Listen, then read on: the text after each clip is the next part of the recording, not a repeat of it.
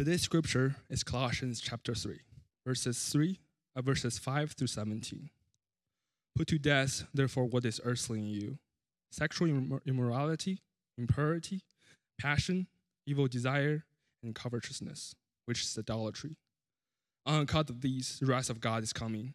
In these you too once walked when you were living in them, but now you must put them all away anger, wrath, malice, slander, and obscene talk from your mouths.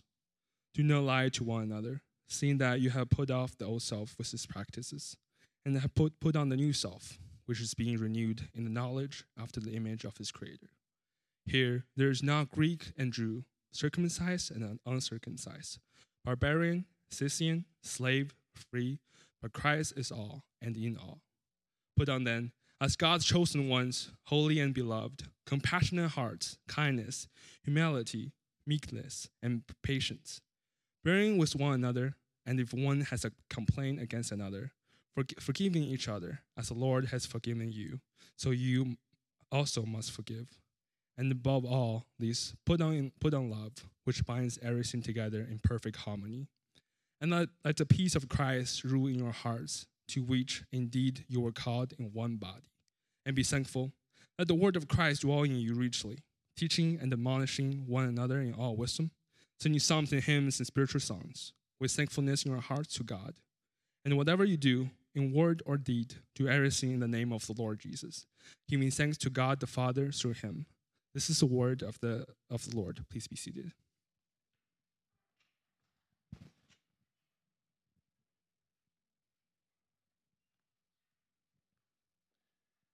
This morning we do have a special treat. Um, by way of introduction, I would like to introduce to you, our congregation, a friend, uh, someone when I grow up I want to be like. Um, uh, this gentleman exemplifies humility. Um, and I, when I think of the phrase, we take God seriously but not ourselves, I think of Aaron. Aaron is the pastor of uh, Redemption Alhambra, which is at 19th and Indian School. If you know Phoenix, my RC jokes that that area is, is not just Phoenix, it's deep Phoenix. It's not, it's not Mesa, it's not Tempe, it's deep Phoenix. And he loves those people in that part of the city well. Um, we are, I think, among all the congregations in, in, in, in Redemption, we are most sister like with um, Redemption Alhambra. So, would you welcome my friend Aaron Daly to preach this morning?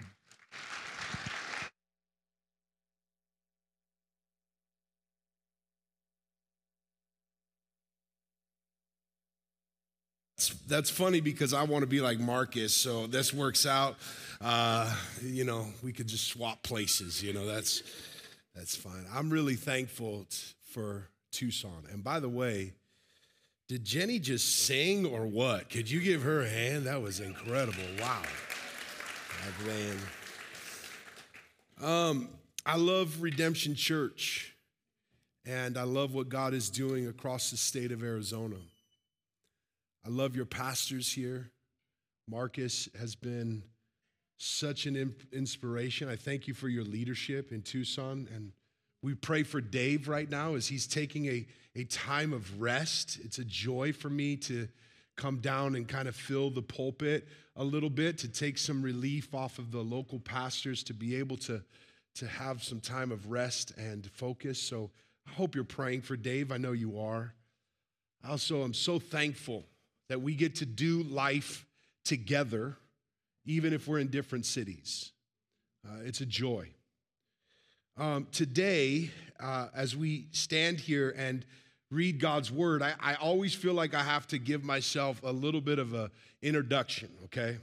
I am used to more kind of uh, uh, dialogical preaching. Here's what I mean by that. I think they mean something else, but here's what I mean. When I talk, and if you talk back at me by saying amen, it makes me a better preacher, okay?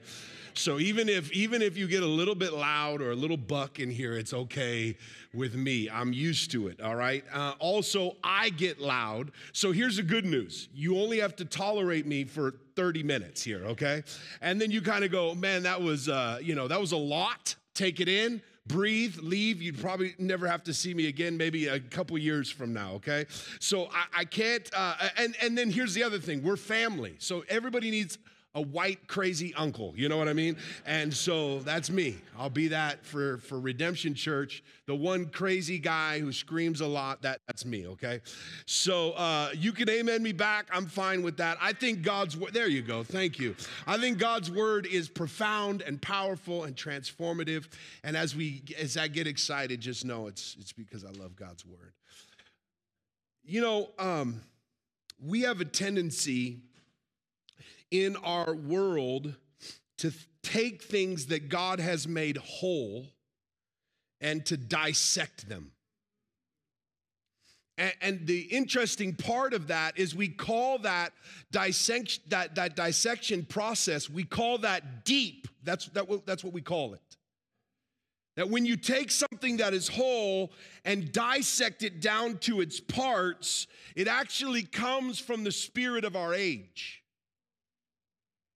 That if you really want to understand something, we're taught to cut that apart and get it down to its smallest parts and study their smallest parts in order to understand the whole.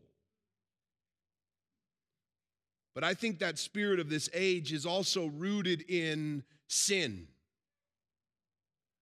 Because what sin does is take what God has made whole and separates them.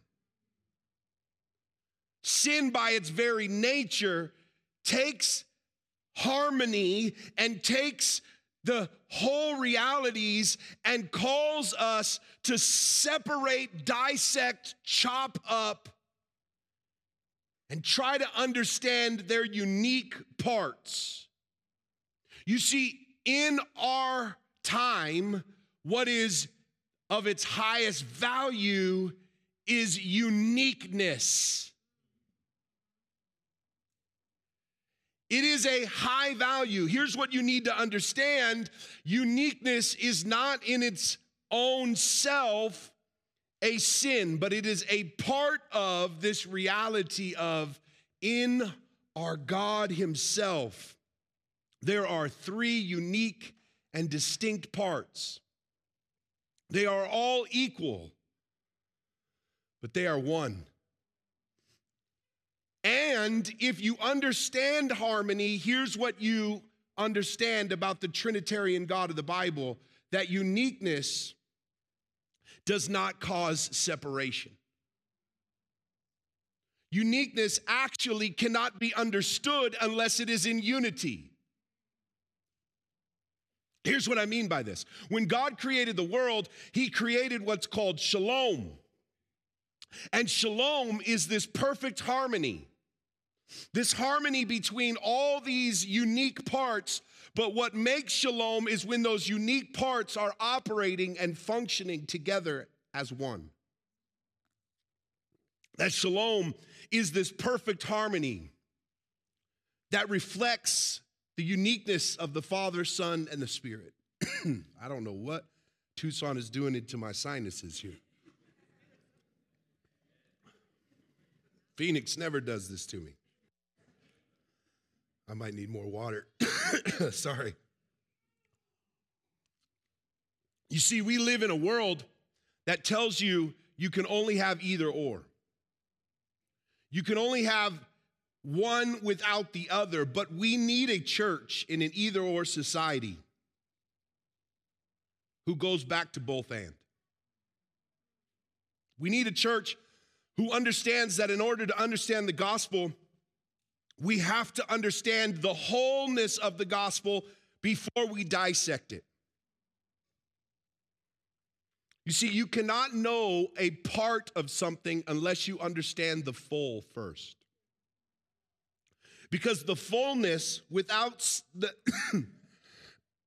man, you cannot know the part fully without seeing it connected to the whole. If you don't understand the whole, you can't understand the part. You see, the mystery of the gospel is when two become one.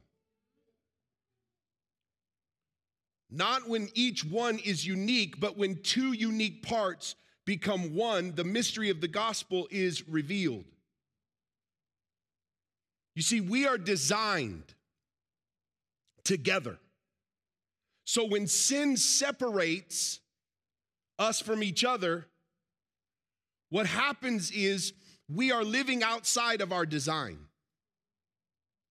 When it separates us from God and when it separates us from each other, we are living outside of our design. We are created and designed to be together. Here's what I mean if I really want to know my wife, I don't ask her to be cut apart into pieces and study her kidney so that I can understand her. I don't dissect my wife I want to understand her in her wholeness. You see, I think many of us are killing the whole to try to understand parts.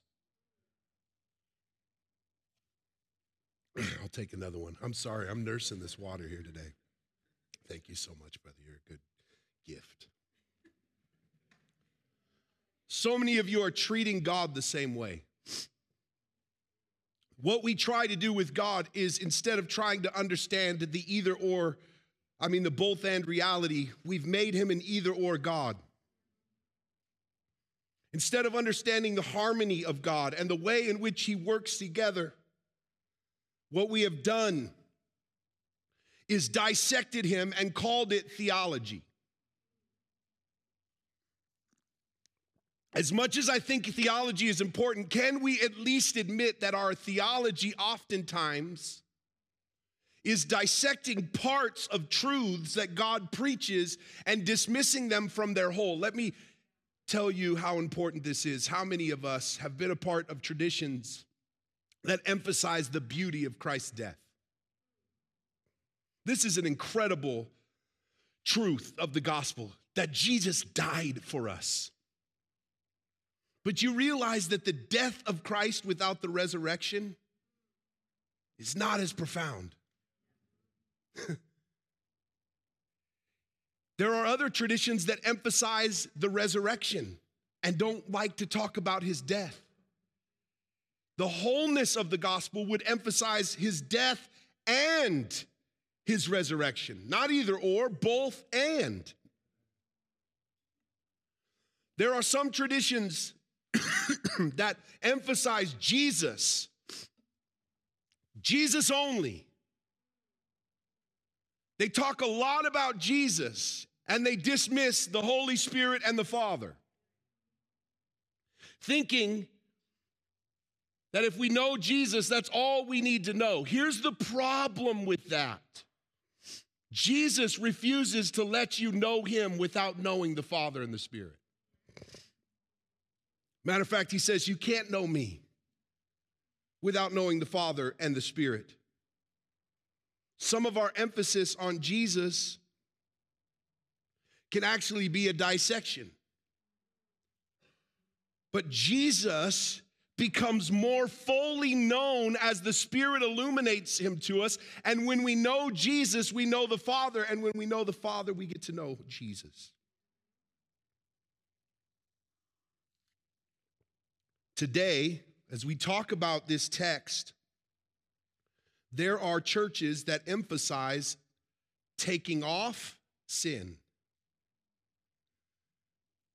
without emphasizing putting on new life.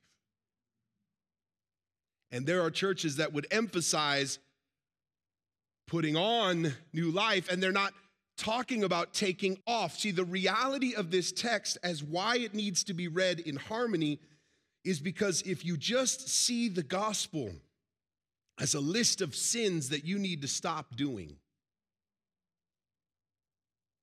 you're going to miss its fullness. You're actually going to enter into something that Paul and all the apostles continue to warn us about. Do not fall into legalism where you think that Christianity is just about you stopping doing bad things. Here's what the gospel does it makes us all good little boys and girls. We boast about the things we don't do and don't talk about the things that we should be doing. Or we emphasize the things that we are doing and we don't talk about the things that we are, the sins that we're committing that are causing us to disrupt shalom.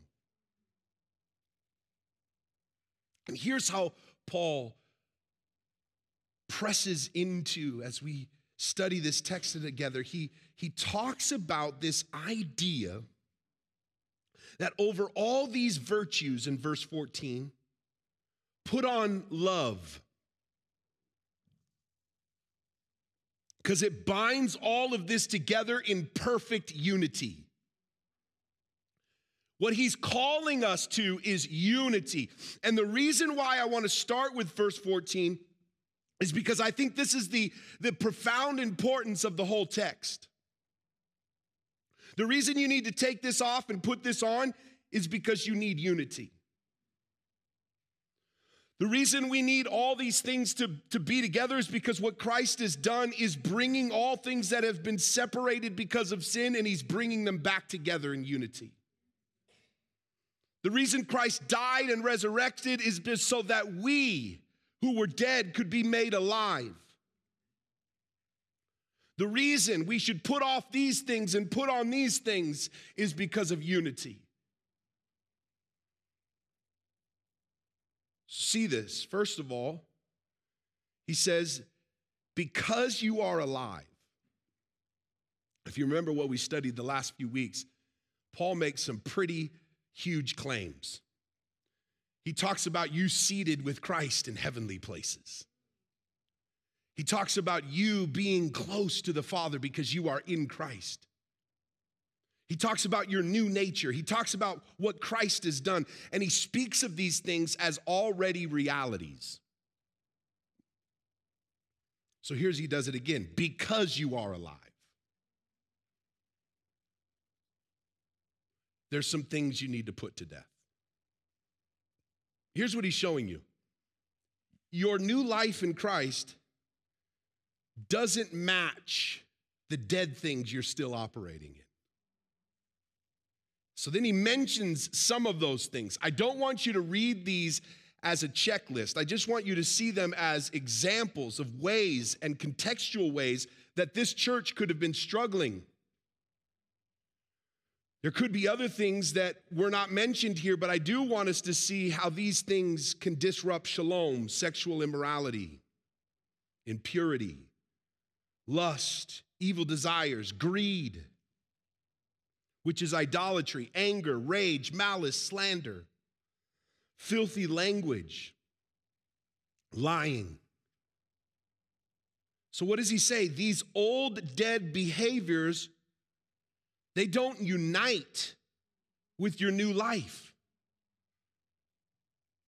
If you're wanting to live in harmony, these are things that are disrupting your new life in Christ. So, if the, the theme of this text is harmony and unity, those sins are killing that.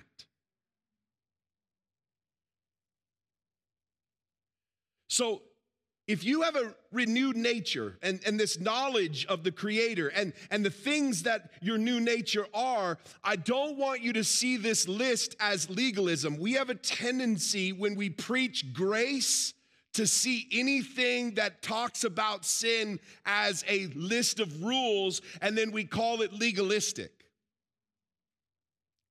Yes, I do believe like any good redemption person.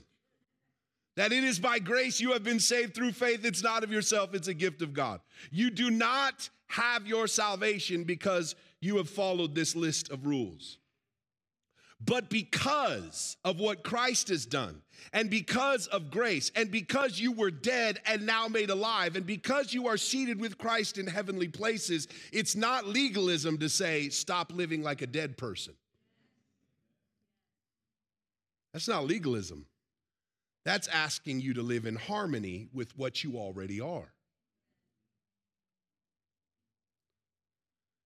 So, if as you read this list, you're feeling conviction, that's the Holy Spirit going, This is not who you are. You know what conviction is? The Spirit reminding you that you're living in ways that are not in line with your new, new identity, your new nature. That's why David prays, Don't cast me away from your presence. Don't take your what? Your spirit from me. Why? Because without the help of the Holy Spirit, we would be numb just thinking this is how everybody acts. But the Spirit has been placed in us to convict us of these things that are not in line with our new identity. Oh, yeah, you used to live that way, Colossians says. But you have a new nature. So, can I just help us here, grace people? Conviction is not legalism. Conviction is not legalism. I'm not giving you a list of rules. I'm asking you to have a sensitive heart towards the Holy Spirit who wants you to live in unity with your new nature. My prayer is that the Spirit would convict us of ways across this room, and each one of you could resonate maybe with one or two or three or all of the things on this list. And if you sense the Spirit digging into your heart and saying, This is not who you are, don't write it off as legalism. Write it off as the Spirit working in your life and convicting you and reminding you of who you are in Christ. Confession of sin is beautiful. We have a tendency to think that the gospel is about emptying us out, sweeping us up, and putting us in order. But there is a parable that Jesus tells of a house that's filled with all kinds of demonic things. And they come in, they empty out the house, they clean it up, they put it in order, and leave it that way. And seven times the amount of demons come back and go, I'm taking the house back over.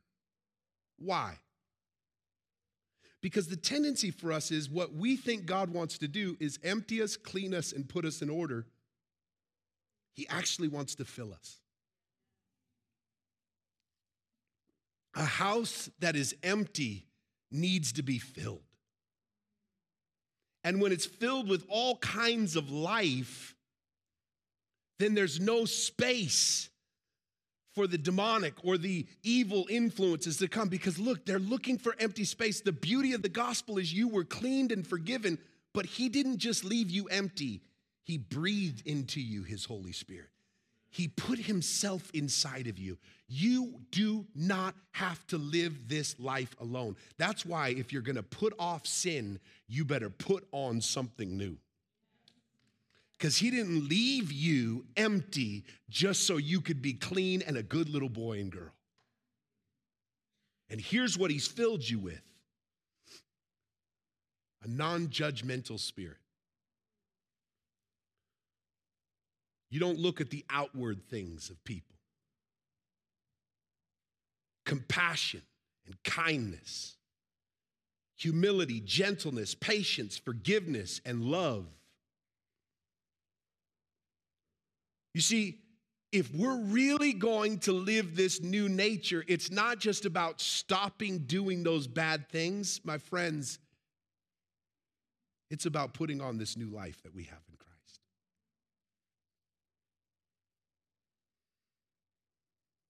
Here's why I think this day, as we approach a text like this, I want us to admit that sin is cosmic and sin is continuing to separate the harmony of all God's creation. So when we see this, here's what we recognize that we have been given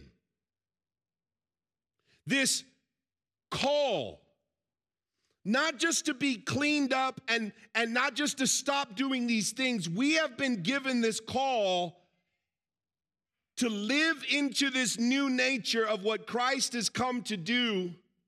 And my my prayer is that we would see what is it that Christ has come to do. And, and here's why I want to press into this. I believe what Christ has come to do is more than just forgive you. Has he forgiven you? Okay, I'm gonna say it again. That's, that's like a no brainer for this church, right? Has he forgiven you? But let me press. Could an emphasis or an overemphasis on forgiveness be only a half gospel? Or at least a dissection of a full gospel? Because if you feel like only the work that Christ has come to do is just forgive you, you may miss your filling. And what is he filling the world with? He's taking all of the things that have been shredded because of sin, and he is bringing all those things in himself back together in unity. You see, sin separates, Christ brings it all back together. And he says there will be a day where all things will be back together as one. No more sin. So, yes, you have been restored in right standing with God. And yes, you have been restored in right standing with one another. And yes, you have been stored, restored in right standing to creation. Brothers and sisters, Jesus' prayer is that we would live as one, just like Him and the Father. You are called to live in unity. Why? Unity is our new nature. It's what we have been created for and designed for. and I know that what we want to do here is take this picture and go, okay, Here's what we need to understand. We need to understand how can we live in unity? Give me 5 steps to live in unity. And here's the problem with our age. We really think if we write it down on paper and if we get a good org chart, we will be able to organize unity. But here's what this text does. It just shows us that unity is not science. It's a song. Unity is not science, it's a song. And if we are designed to live a life of unity, or let me put it this way, like the text does, harmony or shalom, then what we need to understand is in order for us to live in unity across all kinds of social, economic, racial, cultural, all the things that would separate us, separate us that this text points out if you're reading along with me. It is our selfish desires that will separate us. It's our lusts of the flesh. It's all of the things we want for ourselves that will separate us. It is our ungodly drive for uniqueness that pulls us away from shalom.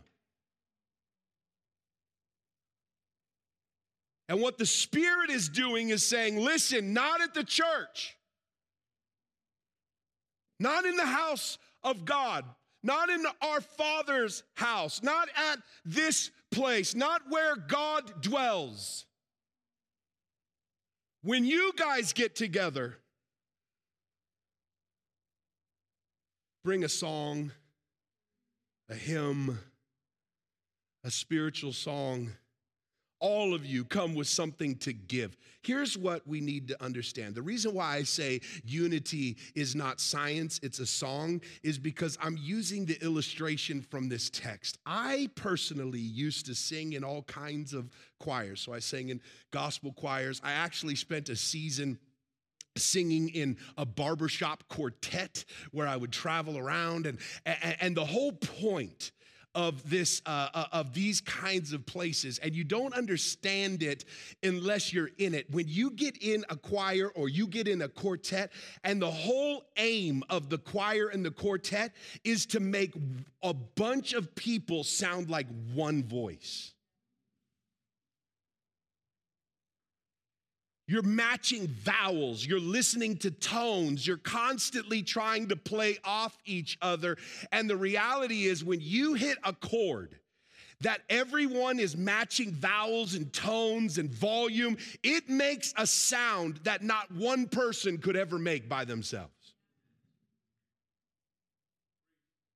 Mm-hmm. And you won't experience it unless you've hit those moments. Now, there's all kinds of terms that I won't use because they can get all kinds of ways and hit the filthy talk terms, you know. But I will say there's all kinds of terms, this feeling that you get when you hit that moment. Goosebumps everywhere. Why? Because harmony requires something different than science. Have you ever watched any of these shows where somebody's like, "Yeah, you sang the notes, but you don't have that uh, I, uh, that it factor," you know? Somebody's like, "What's the it factor? Can you write it down on a piece of paper?" No, it's just something. Science tries to dissect everything down to its parts and make everything known through this mystery of let's just dissect and pull it all apart. And if everybody does their part, then unity happens. But the reality of unity is it's not like you just understand your part and you get to live in unity. It requires way more. It requires an ability to listen to others and the sounds they're making and try to match what they're doing. It requires not just sounds, it requires a, a, a, a, way of matching vowels and tones and, and cadence. It requires all kinds of different types of instincts. You have to be willing to not want to be the pop singer who just wants to sing a solo. I'm not saying there's anything bad about that. But isn't it amazing that in our culture, we would much rather hear one person sing by themselves really good? And we deify and idolize one who can do all kinds of riffs. But can I tell you, those people could never sing in a choir because they're more about showing off their vocal range and more about showing off how much they can do and more about showing their uniqueness than they are about creating one sound.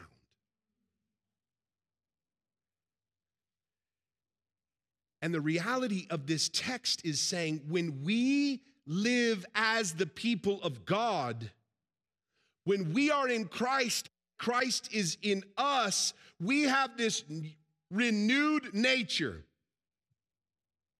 And let me just press into this. What is the reality of this new nature? How does it come out? You move from wanting to sing a really good solo where everybody looks at you into a desire for something you've never had before unity.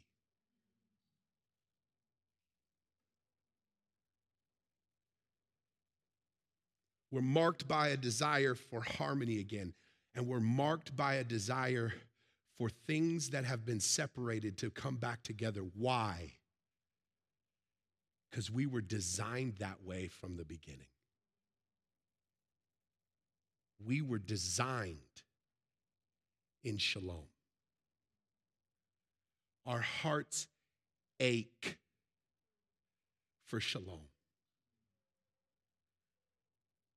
We desire and long for all the things that have been separated because of sin to be brought back together.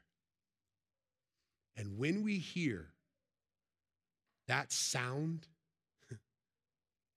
and when we get to taste a little bit of unity, we get a glimpse of heaven.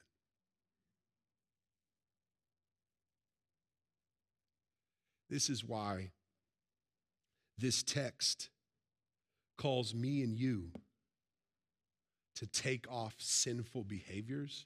Because if you look at what sinful behaviors are, they're destroying oneness. They're idolizing selfishness. It's elevating your own desires, your own longings, your own sexual desires, your own lusts of the flesh, your own filthy talk, your own. It's idolizing self and causing the family of God to be shred apart. So many of us just think our sin is just affecting us. That is a lie. But what does the people of God do? They forgive. They have peace. They have love. They walk in such a way where their aim is unity, harmony, and shalom. That's why when we come into a space like this, our longings, when we sit in RCs together, our longings, when we forgive somebody and lay down our own selfish desires and forgive someone who has offended us, our longings are being swallowed up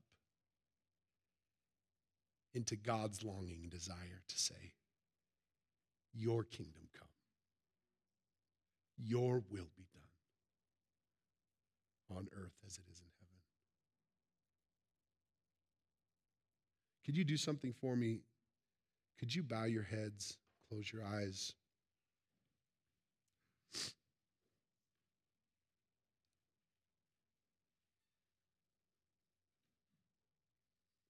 Could you take a moment?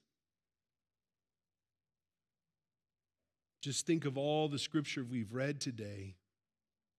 There could be some of you, as you're closing your eyes, that are thinking of ways that you've lived selfishly.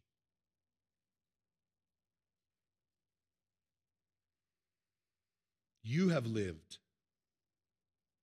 with sexual immorality and impurity, lust, evil, desires, greed idolatry, anger, rage, malice, slander, filthy language, lying. And yes, you have been living death rather than life. But you've also been hurting the unity of your marriage, unity of your family, the unity of your church. You've been hurting all kinds of people, and you're seeing it rip across all of the areas of your relationships and you're feeling really separated from God, I pray today that the Holy Spirit would tell you you're not living according to your new identity in Christ. You're not living in harmony with who you are. Listen to the sound of heaven and try to harmonize with it. And here's what harmony is going to sound like compassion kindness, humility, gentleness, patience, forgiveness, love, the fruits of the Spirit. Right now, as you are repenting of the things that you have repented of, could you do something with me and ask? By putting your hands out in front of you, could you just begin to ask that Christ would fill you with his precious spirit? I don't want you to walk out of here just sad about the ways you've broken shalom. I want you to see that Christ is given you good gifts. And so you have to ask. Ask by putting your hands out in front of you. Father, those who have their hands out in front of them, I pray that you would fill them with compassion and kindness and humility and gentleness and patience and forgiveness. And Lord, I pray that they would hear the sound of heaven in this church. This would be a place where people from all backgrounds, all economic status, all racial divides, all cultural divides would come together and sing the song of heaven, harmonizing together. That this would be a place of unity and love. Yes, I know we're going to have to forgive. Yes, I know we're going to have to walk in humility. Yes, I know we're going to have to be kind. Yes, I know that it's going to be a place where we feel all kinds of tensions. But Lord, we don't do it because it's comfortable for us. We do it because we want your kingdom. So as we ask, we know that when we ask, you are such a good father that you give good gifts. And you say,